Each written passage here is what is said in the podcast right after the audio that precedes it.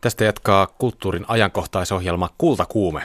Ja tänään Kultakuumeessa luodaan pieni ja valikoiva, mutta silti painava katsaus radiopersoonallisuuksien historiaa Markus-sedästä Radio Suomi Popin aamulypsyyn, eli tästä. No päivää pienet ystäväseni, päivää, mitä sitä sortavallaan kuuluu. Hyvää tietysti. Terveisiä hyvin paljon teille kaikille. Ja muistakaa, niin sinä Liisa siinä, ja Matti myöskin, ja myöskin Pekka, muistakaa syödä puuronne aamuisin. Tähän. Mutta muissa työpaikoissa, kuule Juha, sunkin nuo toimenpiteet, niin olisi ihan oikeaa seksuaalista häirittää. Joo, siis mä ihan joka päivä tuolla kyllä teen semmoista, mutta se tavallaan niin kuin, mä yritän vaan tehdä semmoista rentoa työilmapiiriä. Tiedätkö, ei ole semmoinen niin kuin... Hyvin onnistuu, tosi hyvin. Well done. Sinä kuuntelet Kultakuumetta, hyvä kuulija. Minä olen Pietari Kylmälä, radiopersoona.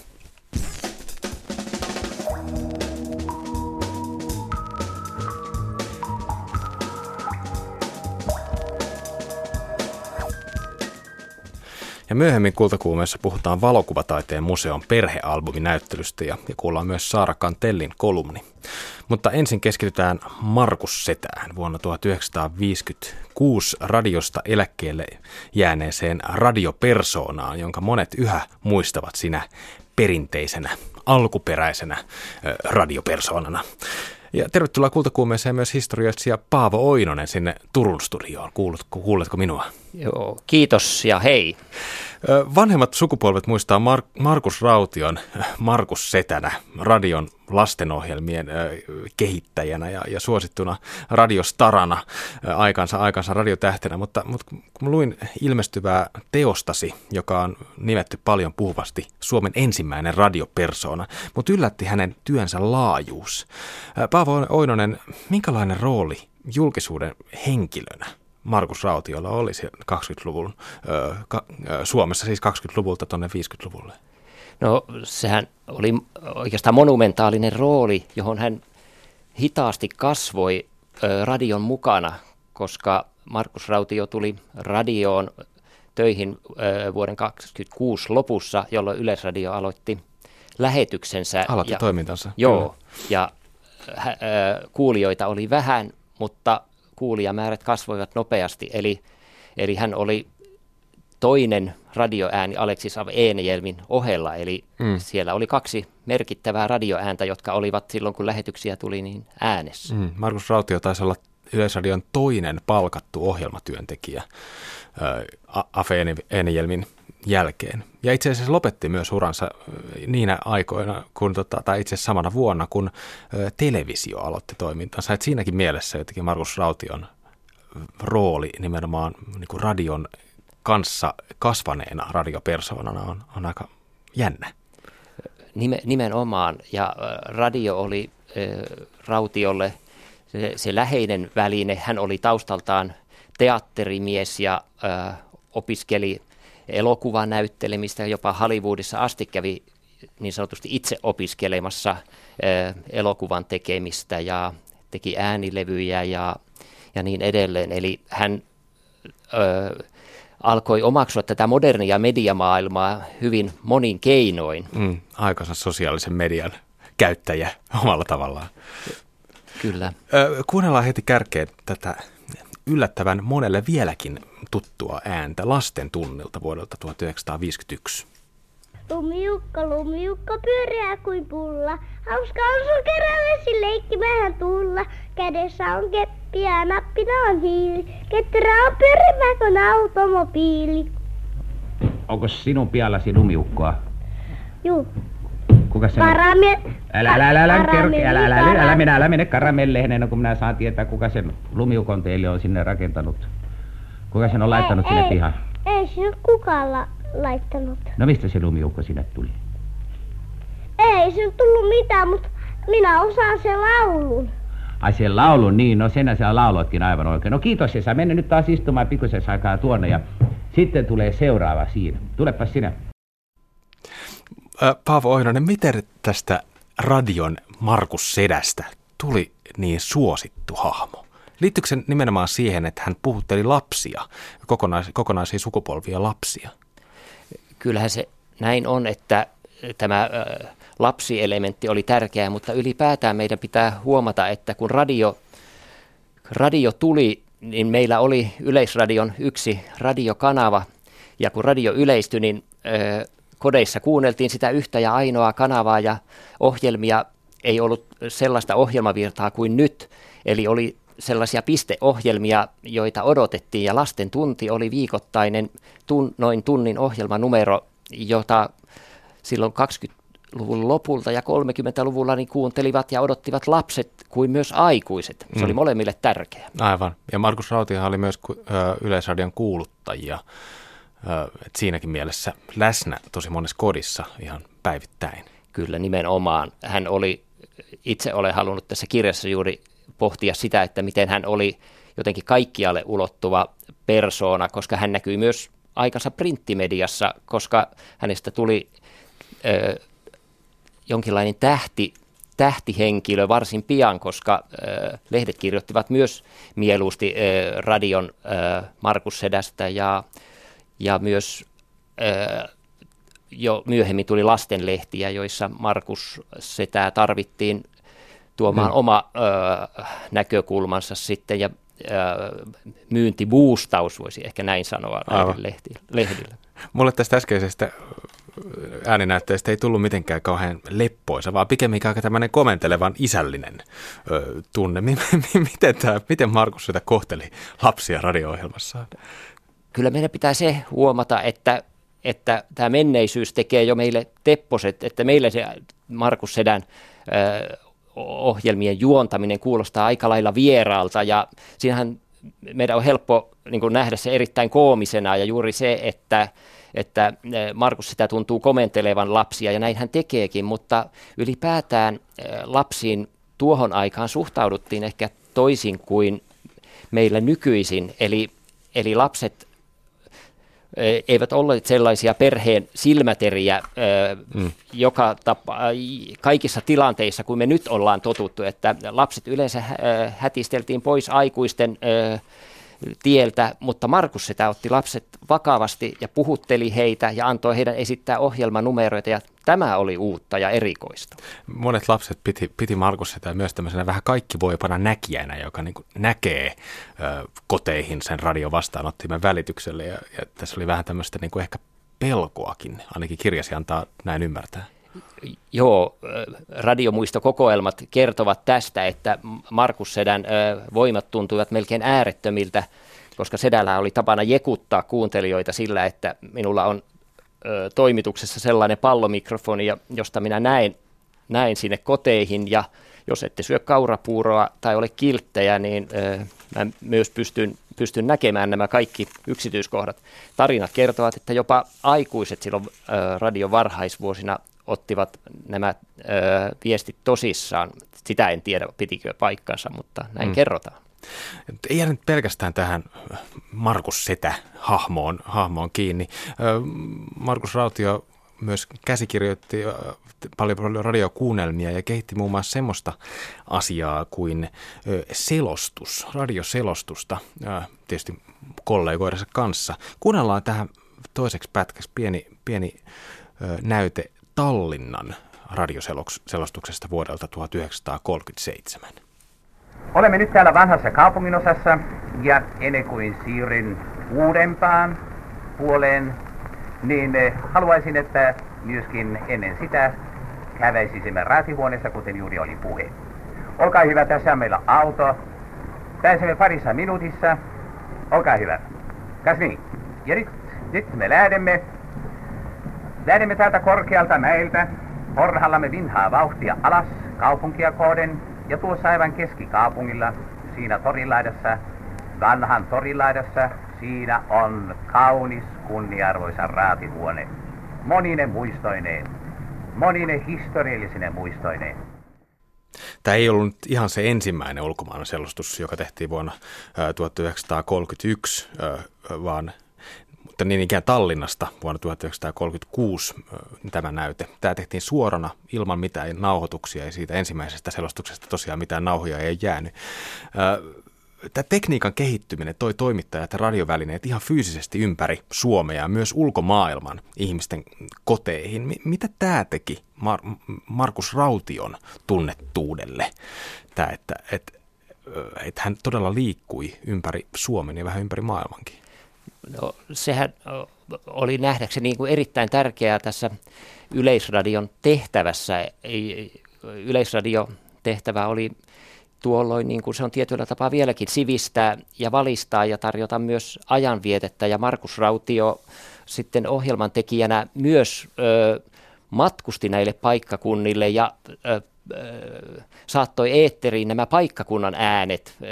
Hän haastatteli ihmisiä juuri näissä reportaasiohjelmissaan ja silloin nämä suomalaisten heimojenkin äänet tulivat kuuluville. Voisi sanoa, että se oli hyvin tärkeää, että silloin ehkä ensimmäistä kertaa sitten kuultiin, että millaisia puhemaailmoita kaikkiaan Suomessa on. Ja toisaalta myös se, että sitten nämä radiopuhujat ja radioreportaasien tekijät esittelivät tämmöistä neutraalia yleiskieltä, puhekieltä, jota sitten taas ei ehkä maakunnissa oltu niinkään totuttu kuulemaan, että ihan näin puhemaailman osalta niin tässä oli myös niin kuin tämmöisiä tärkeitä asioita. Eli toisaalta ikään kuin kartoitettiin sitä, mitä on Suomi, mutta sitten toisaalta luotiin myös tämmöistä mallia sivistyksestä ja korrektista puheesta ja ehkä siveydestäkin, mitä ainakin näissä lasten tuntiohjelmissa tulee hyvin esiin. Kyllä monella tapaa. Itse mä tässä kirjassani olen jotenkin ajatellut, että Markus Rautio piirsi tai hahmotti tällaista äänellistä maamme kirjaa tämmöisessä topeliaanisessa perinteessä sekä lastenohjelmillaan että ehkä myös reportaasien tekijänä. Ja nämä arvot olivat tämmöistä tietynlaista kansalaiskasvatusta, eli lapsille oli tärkeää tottelevaisuus ja vanhempien kunnioitus ja myös isänmaallisuus ja tällaiset arvot, jotka oli myös niin kuin hyvin topeliaanisia ja tietyllä tavalla tämä sopi silloisen Yleisradion toimintaperiaatteisiin myös, että vaalittiin sellaisia kansakuntaisia arvoja, jotka nähtiin hyviksi ja Markus Rautio oli eräänlainen keulakuva. Tämä topeliaaninen, aina kun sanotaan topeliaaninen, se kuulostaa mahtipontiselta ja siitä ollaan tultu aika kauaksi. Otetaan linjoille puhelimen välityksellä myös yksi tämän hetken suosituimmista radiopersoonista. Radio Suomi Popin aamulypsyohjelman juontaja Anni Hautala. Tervetuloa radioon taas ja toisen kerran tänään. Suuri kiitos. Näin puhelimen välityksellä tällä kertaa. Kyllä, joo. Miltä tämä Markus-sedän paatos kuulostaa aamulypsyn rentouden rinnalla sun korviin? No mä itse asiassa mun äiti on mulla on kylässä ja meidän äiti on 40-luvulla syntynyt ja myös kysyin häneltä, että ootko sä kuunnellut Markus-sedää? Ja hän sanoi, että joo on ja että hän niin kuin teki tällaisen määritelmän, että Markus-sedästä tähän niin kuin aamulypsyaikaan niin on muututtu tämmöisestä patriarkaalisesta tärkeilystä kuulijan kaveriksi oli hänen tämä niin kuin käsityksensä ja siis ehkä sitten tällä, kun kuuntelin sitä äsken tuossa kanssa tuolta elävästä arkistosta, niin se tuntuu vähän semmoiselta, tuntuu, että se ei ihan hirveästi tykännyt lapsista, mutta tuossa kun kuuntelin teidän lähetystä aikaisemmin jo, mutta ehkä se on ollut se ajan henki, että lapsia ei sillä tavalla paapottu, vaan sulle, no tule nyt lähemmäs sitä. Kyllä, se on todella tarkkaa käsikirjoitettua komenttelemaan. Nyt sinä tulet sieltä, sinä menet tänne. Joo. Juuri näin. Ja meidän äiti vielä, pakko vielä sanoa, että meidän äiti vielä sanoi, että joka toinen torstai kuulemma tuli tällainen satunäytelmä, ja sitten kun hän ei tietenkään lapsena ihan pysynyt kartalla, että mikä torstai oli milloinkin, että hän oli aina vähän pettynyt, jos tuli Markus-sedän tuommoista paatosta juuri, että kun hän olisi halunnut vaan sitä ihanaa satunäytelmää, missä oli oikeat näyttelijät. Mun on pakko nyt soittaa ihan pieni pätkä, olisiko tämä toissapäivän aamulypsystä. Tämä on nyt tämmöinen oman aikansa satunäytelmä. Ehkä yritetään kuunnella tätä silleen, että miltä tämä kuulostaa 20 vuoden kuluttua. Teen sinulle täytteisen kermakarmeellin. Hyi helvetti. Syö se, baby. Miksi? Siis miksi? Alright. Miten sä osaat? Älä tee tommoista liikettä. Juha tässä vaan. Onks toi, kun sä menet joku nukkuva ihmisen viereen? Juha tässä vaan ja sit sä rupeat. Herää, baby. Alright. Hei, ihan oikeesti. Ei oo. Juha! Yrität Anni Hautala lukea tässä säätiedotusta. Joo, tämähän on oman aikansa satunäytelmää. Juha Perälä tässä hankaloittaa työtäsi samalla. Kyllä hankaloittaa, kun se on niin mahtavaa että, ja toisenlaista kuin ennen, että niin. Ei ollut Markus-sedälle YouTubea käytössä siinä samaan aikaan, mistä löytyisi tämmöistä porn lounge-musiikkia. Mm. Kuinka nyt tästä radiopersoona rakentamisesta vielä, kuinka tarkkaan te käsikirjoitatte omia persoonajanne Aamulypsyssä? Kuinka tarkat roolitukset teillä on? Jaajo Linnanmaa on myös Aamulypsyn juontaja. No siis nyt kaiken rehellisyyden nimissä mä kuitenkin haluaisin, niin kun, se kuulostaisi ehkä enemmän proolta, että me hirveästi tehtäisiin töitä niin asioiden eteen, mutta mä uskon, että se meidän salaisuus siinä menestyksessä on just nyt ollut se, mikä on tullut kyllä itselleni siis todella lopulta täytänä yllätyksenä, vaikka tässä on melkein 10 vuotta jo totakin tehty, mutta me ollaan siis todella omia itsejämme ja esimerkiksi tämä kyseinen äskeinen näytelmä, niin ei mulla ollut pienintäkään ajatusta tai havaintoa siitä, että mitä tuleman pitää, että kaikki oikeastaan mitä Aamulypsyssä tapahtuu on niin kuin erittäin tuulesta ja omasta päästä temmattua sillä hetkellä, kun se sieltä ulos tulee sieltä radiostakin, että me ei olla niin kuin, sen takia mä nyt mietin, että me ei olla niin kuin, että ennen on ollut, vaikka Markus-sedä on ollut kuuluttaja ja hän on ollut arvostettu toimittaja, niin meidän niin kuin nimikekin on jo juontaja ja tarkoituksena viihdyttää. Ja mehän, kun miten maailma on niin paljon, ei päätetä oikeastaan musiikkia, ei me päätetä paljonkaan mitään muuta kuin ne meidän omat spiikit ja kuinka kauan ne kestää ja muuta tällaista. Mun on pakko kysyä Paavo Oinoselta, eikö Markus-sedän alkuperäinen titteli ollut taiteilija? Kyllä nimenomaan, ja tämä juontaa ehkä juurensa siitä, että hän oli näyttelijä ja laulaja, niin häntä tituleerattiin tosiaankin taiteilijaksi. Joo, tämä on hauska tämmöinen oman aikansa ilmiö taas. Minkä takia, Anni Hautala, kaikki varsinaiset radiopersoonat nykypäivänä tulee kaupallisilta radiokanavilta? Niinpä, se on erittäin hyvä kysymys. Kun mä tituleerasin itseäni radiopersoona, niin mä tein sen ironisesti, mutta sä voit tehdä sen ihan oikeasti. Niin kai mä voin, mutta niin se sitten vaatimattomana suomalaisena mähän tietenkään en tee niin. Mutta tämä on kyllä vaikea kysymys. Musta tuntuu aina, niin kuin, siis kaikella rakkaudella Yle aina piilottaa kaikki aarteensa, niin ehkä se piilottaa teidätkin sitten. Helppoa. En mä osaa sanoa. Ehkä meitä tuutetaan niin monesta tuutista, kun kuitenkin oikeastaan niin kuin kaikki kaupalliset radioasemat kuuluu johonkin isompaan kompleksiin, niin sitten siinä on niin monta väylää, mistä tulla. Ja toisaalta mä en oikein osaa sanoa sitä käyttöä, että alunperinhan me ollaan Aamulypsy aloitettu todella niin kuin vähäisillä resursseilla, ja olin oman kanssa kahdestaan, niin silloin koko kanavan kuulijaluvut on ollut 100 000 vähemmän kuin nyt meidän pelkällä aamulla, niin kuin viikkotasolla. Niin silloin ei kyllä kauheasti markkinoitu eikä mitään, että se on kyllä ihan puskaradion kautta mennyt se homma. En mä oikein tiedä, kun eihän mainoksia kukaan ei jaksa kuunnella, niin mä en osaa kyllä sanoa. Kyllä. Paavo Oinonen, haluttiinko Markus-sedästä tehdä, tai Markus Rautiosta tehdä nimenomaan tähteä? Käytettiinkö häntä niin kuin markkinoitiinko häntä ja käytettiinkö häntä markkinoinnin välineenä? Kyllä käytettiin, mutta meidän täytyy huomata, että markkinointi silloin, kun puhutaan 30-luvusta, oli toisenlaista. Kyllä Yleisradio käytti Markus Rautiota, hänen henkilöään, kun radio teki kiertueita, näitä lentävä studiokiertueita, jossa markkinoitiin radiota ja lupamaksuja ja näin edelleen, että radio levisi, koska Yleisradio tietenkin tarvitsi kuulijoita lisää legitimoidakseen itsensä ja sitten radiolla oli radiolehtiä, joiden kannessa koreili Markus Rautio, mutta ei voi sanoa ehkä näin, että häntä tietoisesti rakennettiin tai hänestä rakennettiin tähteä. Se vain kävi näin, koska näitä persoonia oli niin vähän siellä eetterissä.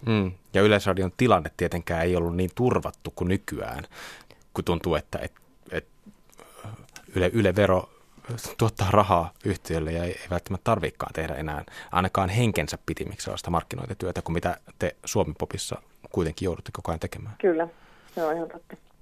Mä haluan kysyä vielä ihan nopean kysymyksen tähän loppuun tästä yksityisen persoonan ja radiopersoonan tai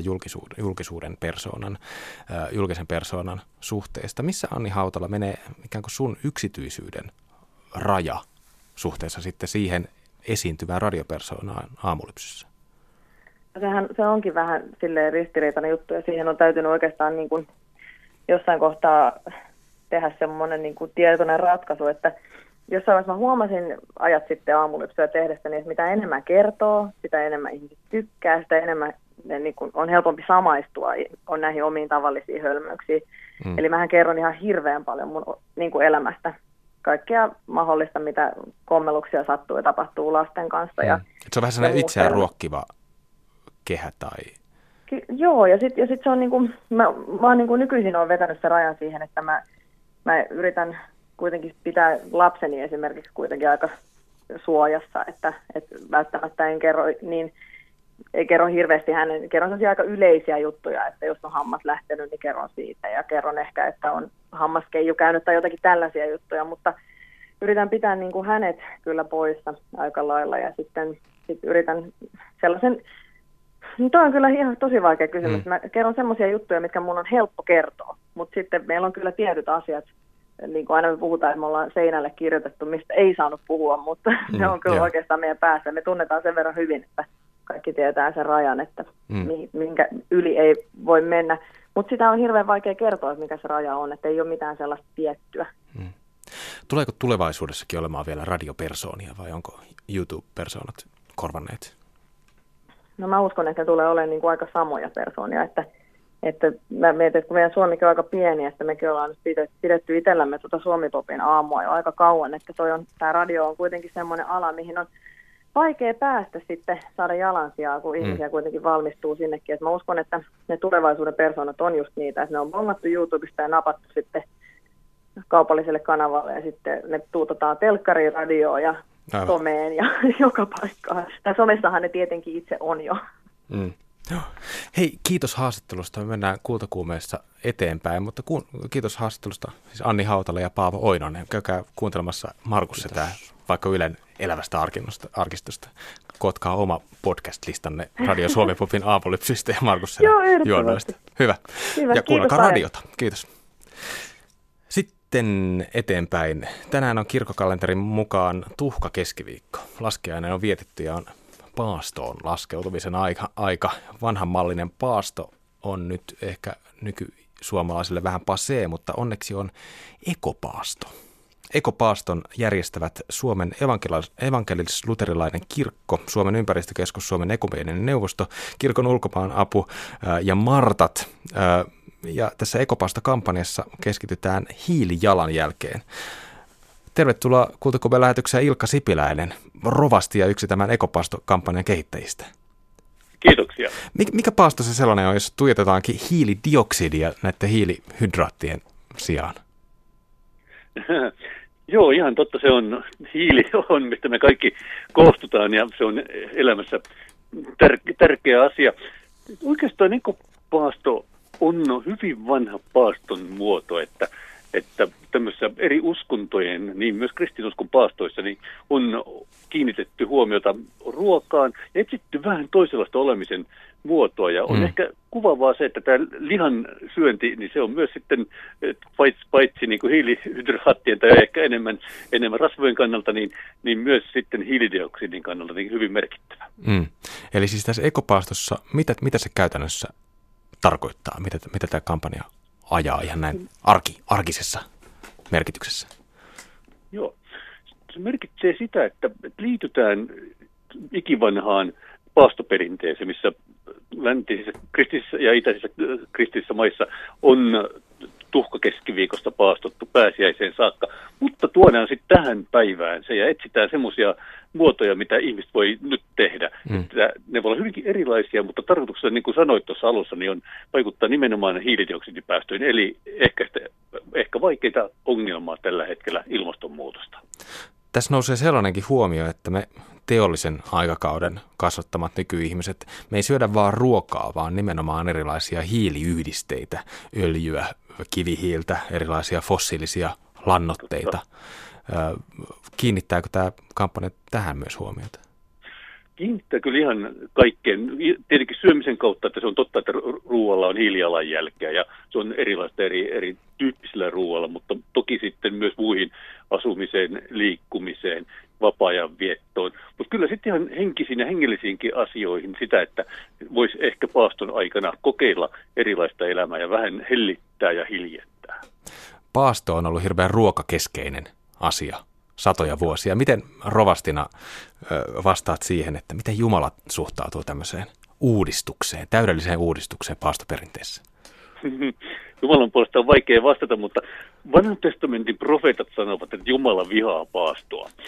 Semmoista paastoa, mihin ei sisälly pyrkimystä oikeudenmukaisuutta. Että jos se on vain pelkästään niin kuin ihmisen oman niin kuin statuksen nostamiseksi, mutta ei välitetä köyhistä ja oikeudenmukaisuudesta, niin se ei ole Jumalalle ollenkaan ilon aihe, vaan tosiaan niin käytetään niin vahvaa sanaa, että hän vihaa sitä. Mm. Niin nykyäänhän käytetään itse asiassa diettejä. Erilaiset dietit on hirveän suosittuja ja monesti niillä rakennetaan nimenomaan omaa persoonaa, omaa jotenkin. Puhutaan vähän tämmöisestä trendikkyydestä diettien suhteen.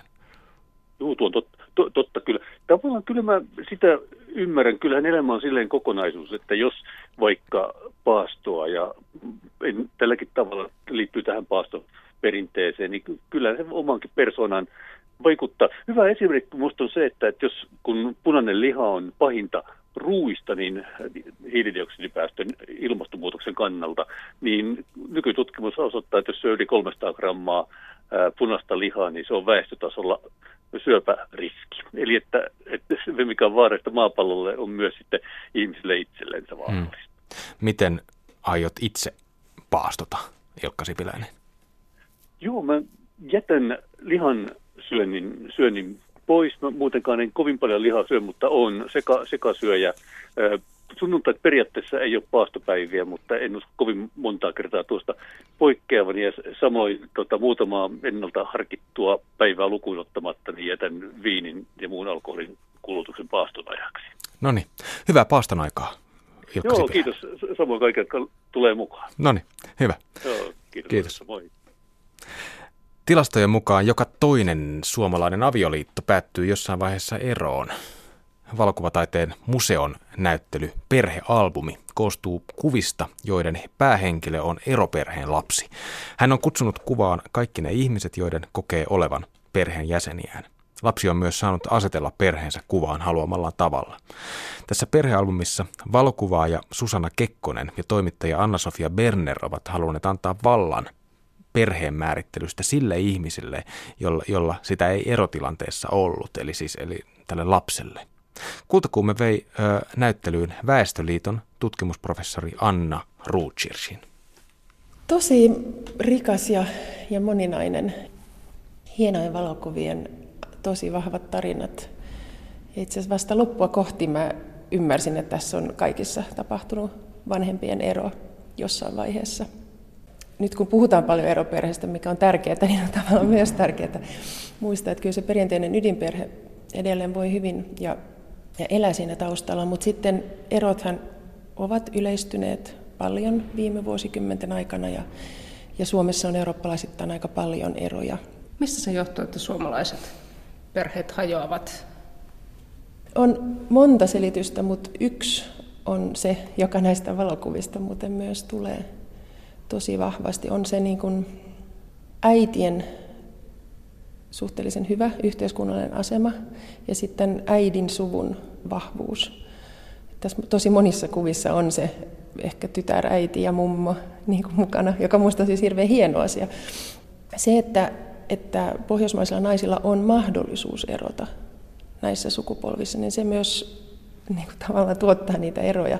Että tässä on se paradoksi ehkä, että siis meillä on enemmän eroja kuin aikaisemmin, mutta ne ihmiset, jotka jää parisuhteeseen, on myös onnellisempia kuin aikaisemmin. Et ero on tietenkin monella lailla vaikea asia, mutta se on myös joskus hyvä ratkaisu. Tämä on hirveän herkullinen tämä asetelma näissä Perhealbumin kuvissa. Eli eroperheen lapsi on saanut määrittää, että ketkä hän haluaa tähän kuvaan. Ja myöskin se, että mikä tämä asetelma on. Ja niin kuin tässä Susannan kuvaakin katsotaan, niin sitten osa ihmisiä saattaa markkeerata tällainen tyhjä tuoli, niin kuin tässä äitipuoli on läsnä tyhjänä tuolina. Niin miten hyvä metafora, että tyhjä tuoli sun mielestä on? Minusta on hirveän koskettava ja vahva ja toimi hyvin. Ja esimerkiksi tässä kuvassa, mitä me nyt katsotaan, niin ei ole selvää, että onko se niin, että se äitipuoli ei halunnut tulla mukaan vai miksi hän on poissa. Sitten on yksi toinen perhe, missä on vain yksi jäsen enää mukana ja kaikki muut on, mutta siinä käy ilmi, mitä niille on tapahtunut, että siellä yksi on kuollut, yksi on muuttanut Ruotsiin ja sitten kolmanteen on vaan mennyt yhteys poikki. Et ehkä tässä näkyy myös se, että tavallaan jos puhutaan eroperheistä, niin suurimpia eroja on se, että kuka on jäljellä. Mennään sinne Juhanin luo. Tämän kuvan lähtökohtana oli vanha valokuva, jossa olemme pellolla kahvittelemassa peltotöiden aikana. Se on yksi harvoista valokuvista, jossa näkyy koko perhe. Isä oli maanviljelijä Kemiössä. Olin 8-vuotias, kun vanhemmat erosivat. Vanhemmilla ei ollut avioehtoa, joten maatila myytiin omaisuuden jaossa. Erohetki oli dramaattinen. Isä sanoi silloin, ettei me varmaan enää tavata. Mutta kyllä me sitten kumminkin tavattiin. Vanhempani kuuluivat sukupolveen, jossa asioista ei niin kauheasti puhuttu. Koitettiin vaan jatkaa eteenpäin ja unohtaa menneet. Kuvasta näkyy, että ihmiset ovat kadonneet, mutta maisema on säilynyt. No mitä me arvioidaan? Minkä ikäinen Juhan on? Kyllä se on 40 täyttänyt vähintään. Mäkin katsoin sitä aika tarkkaan. Ja sitten meillä tässä vieressä on Penni, jonka kuvassa tosiaan Penni on tuolla pikkukundi tuolla lattialla. Sitten on isä ja isän uusi vaimo ja äiti ja äidin uusi tyttöystävä ja sukulaisia. Siellä on kummitädit, kaikki mahdolliset on otettu mukaan. Niin huomaanko tässä sitten, ainakin itsellä tulee mieleen tällainen ajanmuutos. Että nyt tällainen myöskin eron jälkeen molemmat vanhemmat haluavat pysyä siinä lapsen arjessa. Toi oli jännä, koska mulle tuli tosi vahvasti taas tällainen niin kuin sosiaaliluokkaero. Juuhan selvästi ainakin asunut maaseudulle, siis nyt mä en tiedä, mutta mulle tulee se vahva mielikuva näistä aika yksinäisistä maaseudulla asuvista suomalaisista miehistä, joita me tiedetään, että on paljon. Ja sitten tässä toisessa näkee jo vaatetuksesta ja näin, että on selvästi koulutettua kaupunkilaisperhettä. Tämähän on sellainen niin kuin ihannekuva tavallaan sallivasta uudesta. Tässä on äidillä on uusi naissuhde ja on, miten se nyt menikään tässä, niitä on niin monta, mutta on nämä eri lasten eri isät niin kuin kiltisti yhdessä samassa kuvassa ja sitten vielä näitä laajennettu sukuja. Mä en tiedä, mutta mä sain niin kuin sellaisen, että tämä on varmaan niin kuin, siis kansainvälinen, koulutettu, salliva, resurssirikas perhe. Ja siis toki ajat on muuttunut niin, että oletetaan esimerkiksi, että isä on yhdessä eron jälkeen enemmän, mutta ei se välttämättä tämä ero niin kuin sosiaaliluokkien ja maaseudun ja kaupungin välillä on ole minnekään hävinnyt. Yksi asia on se, että me tiedetään, että tällä hetkellä siis esimerkiksi koulutetummat isät enemmän pyrkii olemaan tai ylläpitää sen suhteen lapseen, ja niillähän on myös niin kuin resursseja tehdä sitä, esimerkiksi hankkia asuntoja lähellä toisiaan. Sitten taas, jos mietitään tätä uusien liittojen solmimista, niin etenkin miesten, ehkä vähän myös naisten kohdalla, sekin on sellainen, että jos sulla on enemmän varallisuutta ja resursseja, niin sä herkemmin solmit sen uuden liiton ja saat uusia lapsia. Eli se, että tulee näitä bonussiskoja ja näin, niin osittain myös se niin kuin liittyy sosiaaliluokkaan. Bonussiskoja, bonusisovanhempia, bonusserkkuja. Tämä listahan on se on niin kuin tietyllä tavalla voi olla loputon. Joo, ja se, mistä mä pidin tässä hirveän paljon, oli se, että oli mukana just serkkuja, ilmeisesti enoja, enemmän kuin setiä, ja niiden perheitä, eli tavallaan just tämän äidin sisaruksia ja niiden lapsia. Sitten oli just tässä isossa, hienossa kuvassa, tämä on nyt Penni, niin siinä on myös kummitäti mukana, joka on musta ihana. Mä itse pohtinut, millainen se on. Se on niin kuin tällainen valittu sukulaisuussuhde. Niin se oli hieno juttu näissä, ja sehän koskee ihan kaikkia perheitä, ei vaan eroa kokeneita, että perheen jäseneksi voi tulla hyvin monen niin kuin eri tyypit. Niin, täällä oli esimerkiksi Axel Smith. Emmi halunnut ilmeisesti Axel Smith. Niin. Ei ole mitään sukua, mutta Emmi on halunnut Axel Smithin. Kuka se on? Tämä on hirveän nolo. Kuka se on? Voice of Finland. Laulukilpailun juontaja. Okay. Meillä ei ole TVtä, kun meillä on radiota, niin tässä se nyt, okei, mä ajattelin, että näyttää on ihan, niin kivalta näyttää. Joo, tämä oli ehkä se jotenkin, tai mä tiedän, on kaikki hirveän koskettavia, mutta tämä oli myös erityinen kuva siksi, että tässä molemmat lapset on saanut ottaa sen oman valokuvan, ja ne on aivan erilaisia. Että kun pikkusisko Emi on ottanut sen, niin tässä on 1, 2, 3, 4, 5, 6, 7, 8 elävä ihmistä ja sitten tämä Axel Smith, pahviukko ja koira.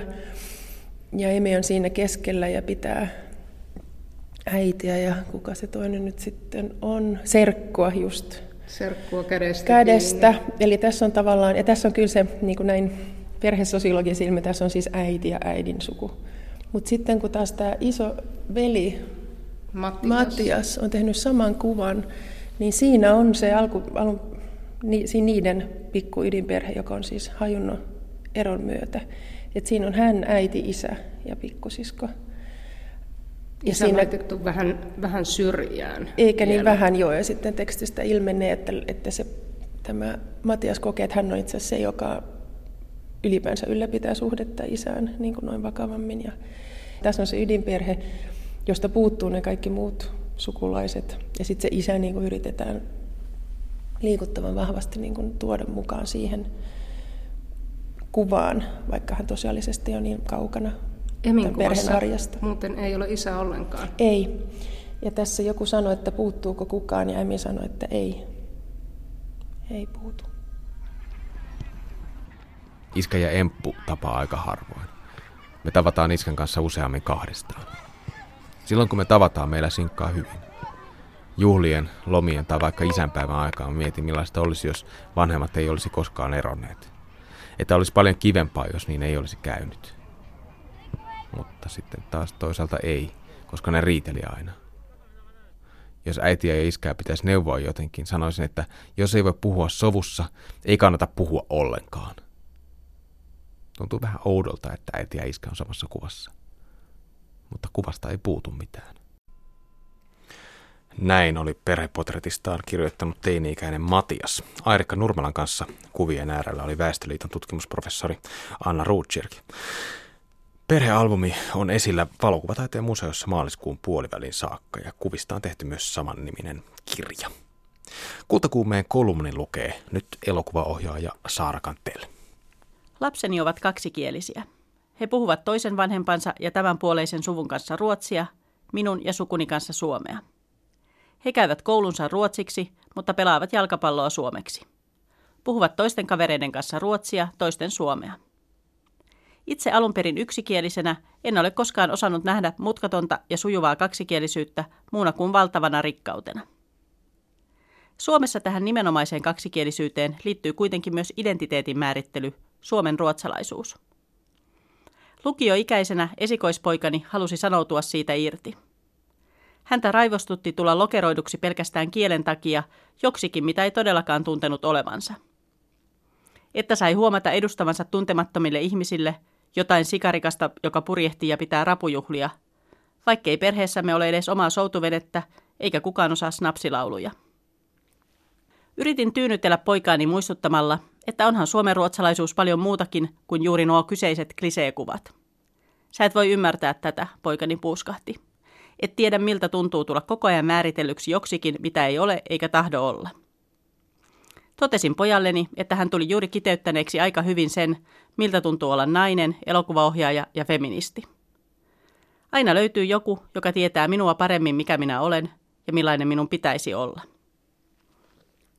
Aloitetaan vaikka feminismistä.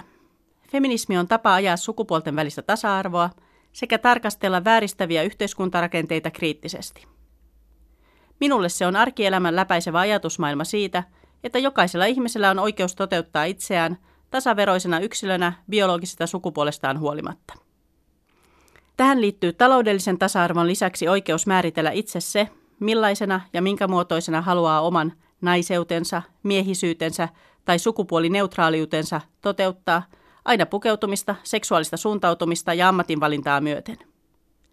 Kenenkään ei pitäisi kokea itseään vääräksi, väärän näköiseksi tai kokoiseksi, saati väärällä tavalla tuntevaksi, ulkoapäin annettujen normien vuoksi. Tätä on feminismi minulle. Mutta aina löytyy niitä, jotka äänekkäästi ja syvällä varmuudella valistavat kuinka feministit, tai näppäränä synonyyminä feminatsit, vihaavat miehiä, haluavat estää naisia meikkaamasta ja pakottaa pojat väkisin leikkimään nukeilla. Yrittäessäni käydä edes jollain tasolla rakentavaa keskustelua siitä, mitä feminismi on ja ei ole, olen monesti tuntenut sympatiaa muslimeja kohtaan. miten turhauttavalta, loukkaavalta ja pelottavalta täytyykään tuntua joutua koko ajan määritellyksi potentiaaliseksi terroristiksi ääripään fanaatikkojen vuoksi. Mietin myös, kuinka väsyttävältä homoparin lasta kastavasta evankelais-luterilaisen kirkon naispastorista täytyy tuntua, kun häntä syytetään Päivi Räsäsen kannanotoista. Ajattelen yhteiskunnan eriarvoisuudesta vilpitöntä huolta kantavaa nykykommunistia, joka joutuu yhä uudelleen vastaamaan Stalinin hirmutöistä. Kaikista aatesuunnista, aivan kuin uskonnoistakin, kun löytyy ääripään hullunsa ja alkuperäisen ideologian raiskaajansa. Ja jos feministinä oleminen on paha, niin yhtä paha on se, ettei ole tarpeeksi tai oikealla tavoin feministi. Aina löytyy joku, useimmiten itseäni nuorempi mies, joka tietää minua paremmin, mitkä aiheet olisivat elokuvissa tärkeämpiä käsitellä naisnäkökulmasta. Kun katsojana kyllästyn elokuvien naiskuvaan ja jaan ystävieni kanssa ihmettelyn siitä, miksi naispuolisilla roolihenkilöillä ei ole ystäviä, se on feministinen huoli. Samoin kuin se, kun pohdimme, miten mahdotonta on samastua elokuvien rakastelukohtauksiin, kun niissä naiset näyttävät, jos ei ihan kärsiviltä, niin ainakin lähinnä vastentahtoisesti mukaan suostuneelta. Mutta kun teen elokuvan, jossa haluan näyttää nimenomaan naisten välisen ystävyyden ja naisen aktiivisen seksuaalisuuden, saan kuulla käsitteleväni täysin turhia ja pinnallisia asioita. Kun ohjaan lasten elokuvan lapsuuteni rakkaasta lempikirjasta, jossa pääosassa on kaksi itsenäistä aktiivista tyttöä, saan toistamiseen kuulla, miten naispuolisten elokuvaohjaajien ei pitäisi tyytyä tekemään vain lasten elokuvia. Niitä epäfeministisempää ja arvottomampaa on ainoastaan romanttisten komedioiden ohjaaminen. Siis naisille. Miesohjaajien kohdallahan nämä säännöt eivät päde. Syistä, joita en tähän päivään mennessä ole oppinut ymmärtämään, elokuva-alalla tuntuu vallitsevan konsensus, että hienointa ja tärkeintä, mitä naisena voisi saavuttaa, olisi päästä ohjaamaan sotaelokuva. Ehkä kaikkein väsyttävintä on kuitenkin se, että jos ohjaan elokuvan, jossa pääosassa on naisia, muuttuu se naisten elokuvaksi. Ja jos joku ei pidä ohjaamastani elokuvasta, ei kritiikki ulotu vain siihen elokuvaan ja minuun tekijänä. Vaan huoleksi voi ihan vakavissaan nostaa sen, kuinka naiset ohjaavat huonoja elokuvia. Mitä siis vastasin pojalleni? Mitä voi tehdä silloin, kun tulee ulkopuolelta määritellyksi ensisijaisesti vain stereotypioiden kautta tai jonkun ryhmän edustajana? Ainoa neuvo, minkä voin antaa on, ei pidä suostua muiden sanelemiin rooleihin. Ei pidä antaa niille valtaa sen paremmin rajoittaa kuin katkeroittaakaan. Määrittele itse itsesi. Valitse itse kuka ja mikä olet, millaiseksi haluat tulla.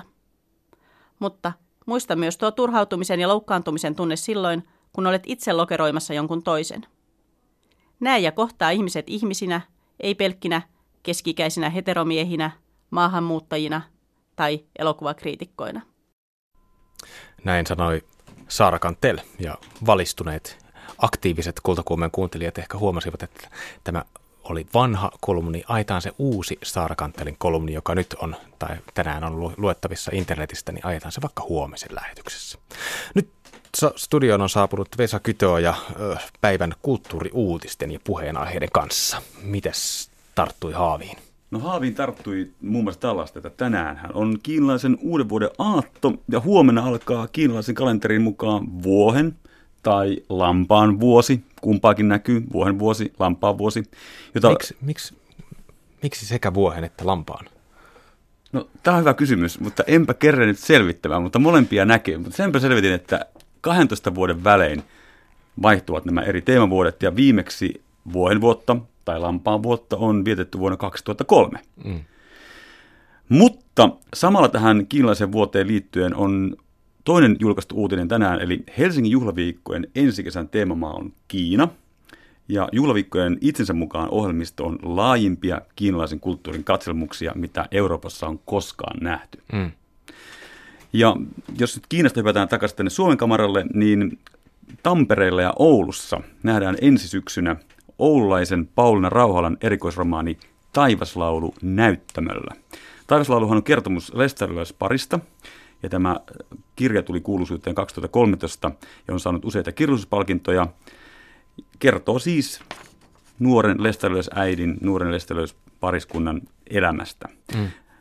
Se on sattumaa, että nyt sekä Tampereen työväenteatteri että Oulun kaupungin teatteri esittävät ne lavoillaan samanaikaisesti. Eli tässä ei mistään teatterien yhteistyöstä kysymys? Ei. Itse asiassa selvitin asiaa, soitin molempien teatterien johtajille ja he antavat precis saman vastauksen, että tämä on aikataulutusta ja täysin sattumaa, että ne on samaan aikaan näyttämällä. No mutta se on hyvä romaani kuulemma. En ole itse kokonaan ehtinyt lukea, mutta että ainakin se on ollut paljon julkisuutta. Molemmat nämä teatteriteokset on dramatisoinut sama henkilö, eli Seija Holma, mutta niillä on eri ohjaajat. Tampereen Työväen teatterissa teoksen ohjaa Heidi Räsänen ja Oulun kaupunginteatterissa Heta Haanperä. Sitten löytyy tämmöinen semmoista sivustolta kuin tekijänoikeus.fi, 31-vuotiaan renessanssimiehen, teatterintekijän, graafikon, kirjailijan, käsikirjoittajan, nykyisin myös tanssijan, Johannes Ekholmin kritiikki. Johannes Ekholm tuli viime syksynä kuuluisaksi Kaspar Hauser-näytelmän kautta. Sen käsikirjoittajana. Joo, tämä Kaspar Hauser-näytelmän käsikirjoittajana. Ja Ekholm kritisoi täällä tekijänoikeus.fi-sivustolla, että Suomessa on vain 2 perustetta verovaroin rahoitetulle taiteelle. Ja hän kertoi, että sosiaalidemokraattisessa ajattelussa taide nähdään mielenterveyspalveluna, työkyvyn ylläpitämiseksi, ja oikeistolaisessa ajattelussa taide on vientituote, jolla on jonkinlainen brändiarvo, ikään kuin se olisi niin kuin kaupallinen tuote tämä taide. Ja Ekholmin mielestä kumpikaan ei sovi taiteen asetelmaan. Eli väärin kriteerein demarit sekä oikeistolaiset tukevat ja rahoittavat taidetta. Väärin tuetaan, mutta kerrotaan tästä ihan konkreettisesta tukemista, että opetus- ja kulttuuriministeriö on julkaissut tänään, että valtio tukee kulttuuritilojen peruskorjaamista ja rakentamista nyt 2015 €5,4 miljoonalla. Kerrotakaa myös samaan putkeen, että tätä määrärahaa haki yhteensä 24 hanketta noin €34 miljoonalla. Ihan kaikki ei saanut. Ei se läheskään. Vaikka tämä on kyllä itse asiassa nykyään, kun näitä erilaisia kuntien kulttuurilaitoksia perustettiin tuolla 60-70-luvulla tosi paljon. Kyllä. Ja jotenkin nämä monet näistä 70-luvun rakennuksistahan alkaa olla jotenkin tiensä päässä ja isoja peruskorjauksia on tulossa. Eli tämä on niin kuin sitä aikaa myös, että tätä rahaa tarvitaan näihin hyvin paljon. Tuo on tosi pointti. Suomi on täynnä valtavia konserttihalleja, saleja. Ja kun väki katoaa näihin kasvukeskuksiin ja tänne Etelä-Suomeen, niin nämä alueet ja niiden suuret konserttisalit ammottavat vielä tyhjempinä ja huonokuntoisempinä kuin silloin 20-30 vuotta sitten. Sitten on vielä tämän tärkeä uutinen mielestäni, joka on myös tänään julkistettu, että Suomeen on perustettu Lead-akatemia, jonka tavoite on parantaa Lead-musiikin asemaa ja koulutusta. Ja tämän yhdistyksen mukaan Lead-musiikin näkymät ovat Suomessa tällä hetkellä huonot. Aika yllättävää mun mielestä. Onko todellakin näin? Eli lead-musiikilla tarkoitetaan siis laulun ja pianolla säästettyä laulumusiikkia. Kyllä. Laulu-piano-duole sävellettyä musiikkia. Ja pitää mainostaa tässä vaiheessa, että itse asiassa lead-musiikista ja tästä uudesta perustetusta lead-akatemiasta puhutaan perjantain Kultakuumeen lähetyksessä. Jonka sinä, Vesa Kytö, ja juonat. Kyllä, ja vieraana on Ulla Raiskio ja Heikki Pellinen. Hyvä, kiitos Vesa. Huomisesta Kultakuumeesta. Huomenna Kultakuumeen juontaa Kai Ristola. Silloin otsikkonaan tehdään muotibisneksestä suomalaisen muotoilun lippulaiva. Mari Mekko on ollut tässä paljon uutisissa uuden toimitusjohtajansa takia. Uusi suomalainen vaatesuunnittelu kiinnostaa maailmalla. Kultakuumeen haastattelussa on Aalto-yliopiston muotoilulaitoksen professori Pirjo Hirvonen, vaatesuunnittelun opiskelija Rolf Ekrud sekä Design Forumin toimitusjohtaja Mikko Kalhama. Tässä yritetään purkaa vähän erilaisia suomalaiseen muotibisnekseen liittyviä kliseitä. Ja käydään myös valokuva Milka Alasen valokuvanäyttelyssä. Milka Alanen on seurannut läheltä Kreikan viime vuosien tapahtumia. Mutta Kultakuumeesta tältä keskiviikolta kuulemiin huomiseen.